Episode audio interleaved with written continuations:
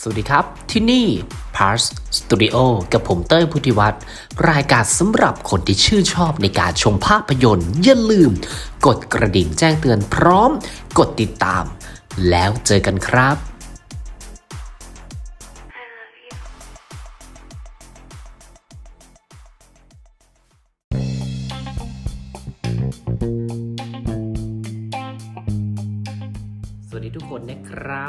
สวัสดีปีใหม่ทุกคนด้วยแล้วกันนะฮะ ที่นี่ Plus Studio Podcast Radio นั่นเองนะฮะ ในตอนนี้ผมก็ชี้แจงแล้วก็เหมือนกับว่าทิ้ง episode สุดท้ายของรัตติกาลหลอนไปที่เรียบร้อยแล้ว ในตอนนี้ขอมาอยู่ในมุมที่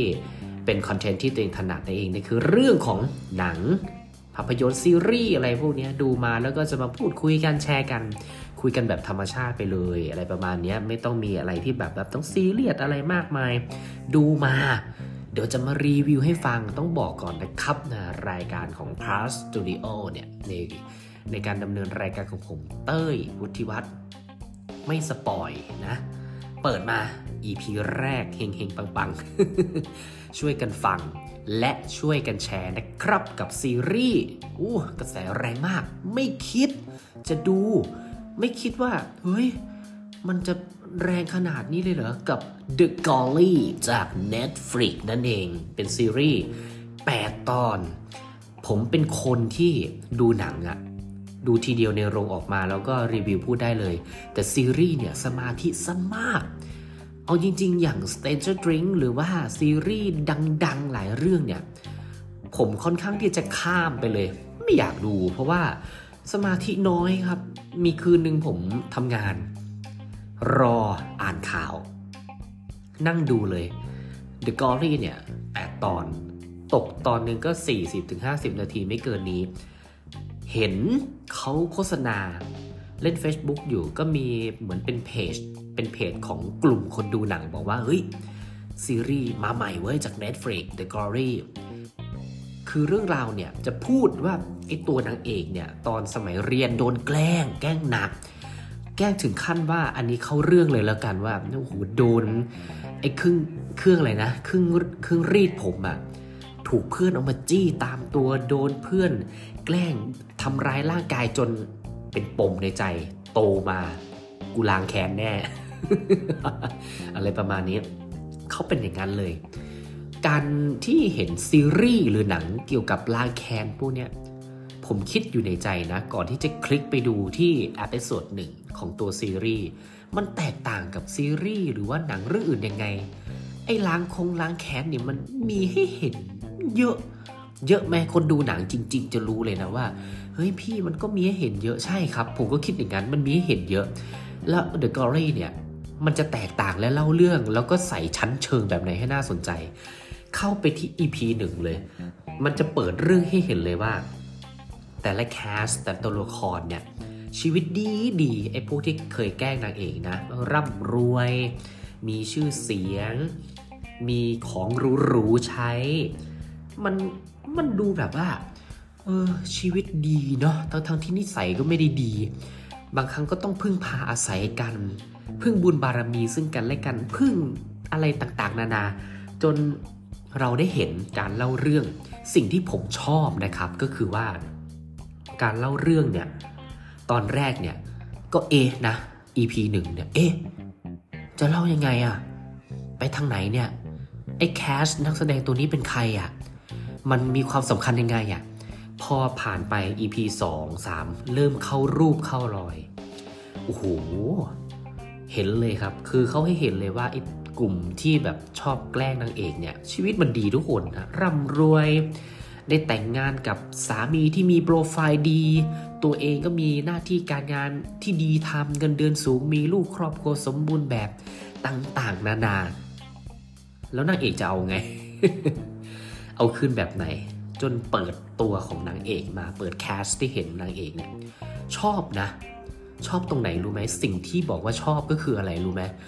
ก็คือชั้นเชิงการเล่าเรื่องอะ EP 1ถึง8เอามามัดรวมกันเลยก็คือว่า การเล่าเรื่องเนี่ยของซีรีส์เรื่องนี้เนี่ย The Golly เนี่ยเขาจะสลับภาพว่าเป็นการเล่าเรื่องอดีตที่นางเอกโดนรังแก แล้วก็สลับมาเป็นปัจจุบันที่นางเอกกำลังจะวางแผนเอาคืนโดย ที่การเอาคืนนางเอกเนี่ยผมชอบเลยคือที่สุดคือบุคลิกของนางเอก ผมรู้สึกว่า eye contact ที่เขาใช้ รวมไปถึงบุคลิกแล้วก็อากับกิริยาต่างๆ เอาจริง ๆ นะ ผมดูเลย ไม่รู้ว่าเขาคิดและจะทำอะไร จริง ๆ แล้วเขาก็เจอกับกลุ่มเพื่อนแบบดำเนินเรื่องไปดู EP 1 2 3 ไป ก็มาเจอกลุ่มเพื่อนเหมือนกับว่าเป็นงานแบบให้รางวัลสิทธิ์เก่าดีเด่นอะไรประมาณนี้ตัวของนางเอกก็ไปร่วมงานด้วยก็ได้เจอเพื่อนกลุ่มที่เคยแกล้งเขาอะครับ แต่ว่าอาคติอะไรต่างๆ ยังไม่หายถึงเวลาจะผ่านไปกี่สิบปี เขาก็ยังโดนมองว่า อุ้ย เหมือนกับแหมไอตัวประหลาด เออ วันนี้ดูเป็นผู้เป็นคนขึ้นนะ เมื่อก่อนเนี่ย แกล้งมันแทบเป็นแทบตายวันเนี้ยกลายเป็นครู คือในเรื่องเนี่ยเขาเป็นครู เหมือนเป็นครูสอนเด็กนะแต่เชื่อไหมครับสิ่งที่มันแบบผมผมจะไม่ spoil ผมจะหลีกหลีกเลี่ยงที่สุด สิ่งที่ชอบอย่างที่บอกเลยสิ่งแรกเลยครับ บุคลิกของนางเอกมันเด่นมาก ๆ เพราะว่าไม่รู้เลยว่านางเอกจะทำอะไรอย่างที่สองชั้นเชิงการเล่าเรื่อง การสลับที่เป็น part ของอดีตที่นางเอกโดนแกล้ง และสลับมาว่าปัจจุบัน มันมีเหตุผล มันจะมีแคสบางแคสที่เขาเหมือนกับว่าเป็นตัวละคร เหมือนกับว่าเป็นรุ่นพี่อะตัวนางเอกเรียกว่ารุ่นพี่ เธอไปเจออะไรมาอย่างนั้นนี้อะไรเงี้ยอ่าฉันเคยเจอเหตุการณ์แบบนี้ หลังจากนั้นซีรีส์ก็จะตัดไปภาพอดีตที่นางเอกโดนแกล้ง อ๋อเขาโดนแบบนี้ แต่ว่าเขาก็นิ่งนะนางเอกเขาก็นิ่งเขาใช้สติ และการแก้แค้นของเขาเนี่ยมันไม่ใช่อยู่ดีๆ อยากจะทำตุ๊บปั๊บใส่ความรุนแรง อยากจะใช้อารมณ์อะไรเงี้ยมันไม่ใช่อย่างนั้นเขามีการวางแผนครับ วางแผนแล้วก็พยายามมีชั้นเชิง เออ มีชั้นเชิงนะ ผมชอบเลยนะกับคำว่าชั้นเชิงในการเล่าเรื่องเนี่ย เพราะ ผมไม่รู้เลยว่านางเอกจะทำอะไร บุคลิกนางเอกนี่เดายากมาก eye contact ของนางเอกเนี่ยถือว่าเป็นการใช้ eye contact ได้เก่ง สื่อสารมาถึงคนดูเลยว่า ฉันไม่บอกหรอกว่าฉันจะทำอะไร แต่ฉันก็มีอะไรอยู่ในใจเยอะ นี่คือสิ่งที่ผมชอบเลยในเนื้อเนื้อเรื่องตรงนี้กับนักแสดงแคสตรงนี้ผมก็ชอบ ที่สำคัญคือชั้นเชิงการเล่าเรื่อง ตัวของซีรีส์เนี่ยเล่าไป เรื่อยๆ มันเหมือนเป็นการเปิดนะครับ สงครามระหว่างกลุ่มที่เคยแกล้งนางเอก แล้วก็ตัวนางเอกที่อาจจะมีคนคอย support เขา เขาพยายามเข้าหาคนรอบข้างของเพื่อนที่เคยแกล้ง พยายามวางแผนให้แนบเนียน ไปซื้อบ้านใกล้ๆกับอีนี่ที่มึงเคยแกล้งกูอะไรประมาณนี้ แล้วก็มีการ วางแผนต่างๆ นานารอบคอบที่สุดเขาใจเย็นมากๆ แต่ทุกครั้งที่เขาลงมือทำอะไร เขามักจะค่อนข้างได้เปรียบครับต้องบอกก่อนเลยกำตามสนองไงตอนเด็กๆ เคยทำอย่างนี้มา ตอนโตฉันก็จะเล่นคืนบ้าง ซึ่งผมบอกนะสิ่งอีกอีกอย่างหนึ่งที่ผมชอบเลยก็คือกลุ่มเพื่อนที่เขาแกล้งนางเอกเนี่ย มันมีความเชื่อมความสัมพันธ์ ในเรื่องของผลประโยชน์ คนนี้มีตังอ่าฉันก็อยากจะพึ่งคนนี้ คนนี้ก็ฉันก็อาศัยใบบุญของมันในเรื่องนี้อะไรต่างๆ นานาที่มันเป็นแบบนี้ แล้วมันทำให้รู้สึกยังไงรู้ไหมครับ ที่ผมชอบก็คือว่า ดูรักกันในเชิงที่แบบ หมายถึงว่ากลุ่มที่เพื่อนแบบเพื่อนที่ไปแกล้งนางเอกนะ ดูรักกันแบบ มีอะไรคอยหวังตลอด หวังหวังพึ่งกันและกันตลอดและ พอมาเจอนางเอกเขามีชั้นเชิงที่จะเอาคืน มันก็เลยกลับกลายเป็นว่า ซีรีส์สนุกขึ้นเลย EP 3 4 5 จนถึง 8 เนี่ย นางเอกค่อนข้างได้เปรียบ และกลุ่มที่เคยแกล้งเขาอะตามไม่ทันคิดไม่ออก แล้วเหล่าคนดูอย่างเราก็ไม่รู้ ตรงนี้แหละที่ผมชอบ เออwork เลยอะเอาจริงๆ work มากเลยนะ อะไรที่แบบเป็นอย่างเงี้ยคือผมชอบเลยคิดตาม ยิ่งดูยิ่งอยากรู้ พอยิ่งอยากรู้เขาก็ทำให้เราแบบ ไปเลี้ยวอีกทางหนึ่งให้เราแบบอ้าวไม่ใช่อย่างที่คิดนี่หว่าอะชั้นเชิง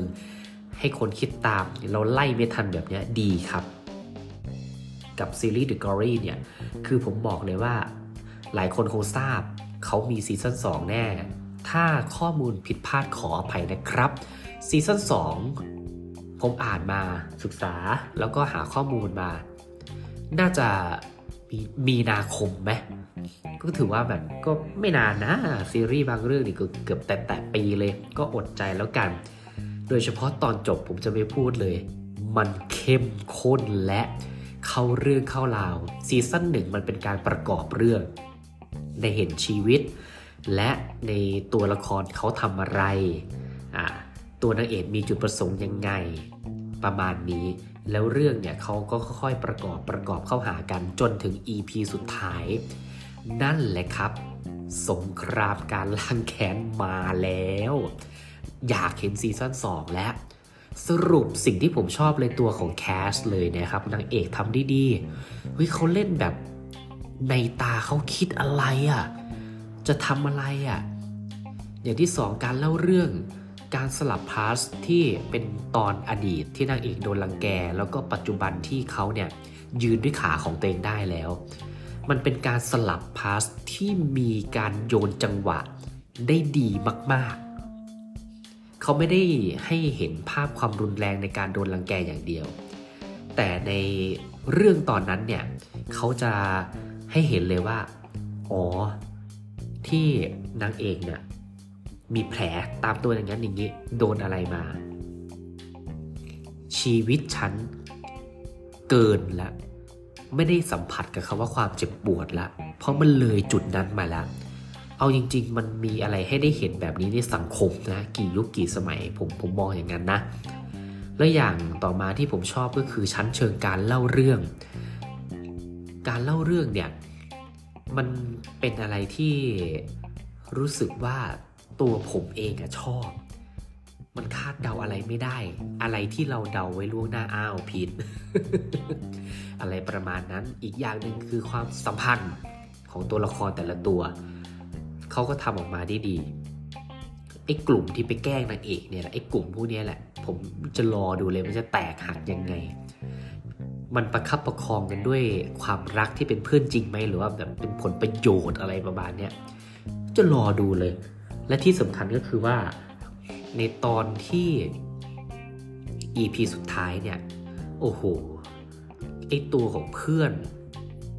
เพื่อนนางเอกที่ชอบแกล้ง มันก็ไม่ยอมนะ เธอทำอะไรเดี๋ยวฉันจะไล่ตาม เขาไล่ตามทันไหม ผมอยากให้ทุกคนไปดู ข้อเสียมีบ้างเล็กน้อยถ้าเกิดว่าใครคาดหวังว่า แน่นอนซีรีส์มันมีการโฆษณาหรือว่าโอ้เป็นซีรีส์ล้างแค้นเพื่อนเคยแกล้งฉันอย่างนั้นอย่างนี้ วันนี้กูมันเป็นครูแล้วลูกมึงเนี่ยมันเรียนอยู่โรงเรียนกูด้วย กูก็จะล้างแค้นมันกันอะไรประมาณเนี้ยคือมันก็น่าหวาดเสียวด้วยอารมณ์แบบนั้นเหมือนกันนะ ลูก ลูกของเพื่อน เพื่อนเราอะที่มันเคยแกล้ง วันนี้เรามาเป็นครูสอนลูกมันแล้ว ผมก็แอบคิดนะ เอ๊นางเอกจะทำยังไงนะ เหมือนกับว่าอารมณ์แบบลูกไก่ในกำมือครับ นางเอกดูได้เปรียบตลอดเลย มันมีซีซั่น2ครับ ปีนี้แหละเราได้ดูแน่นอน อะ คะแนนเป็นยังไง เดี๋ยวรอติดตามกันเลยครับโอ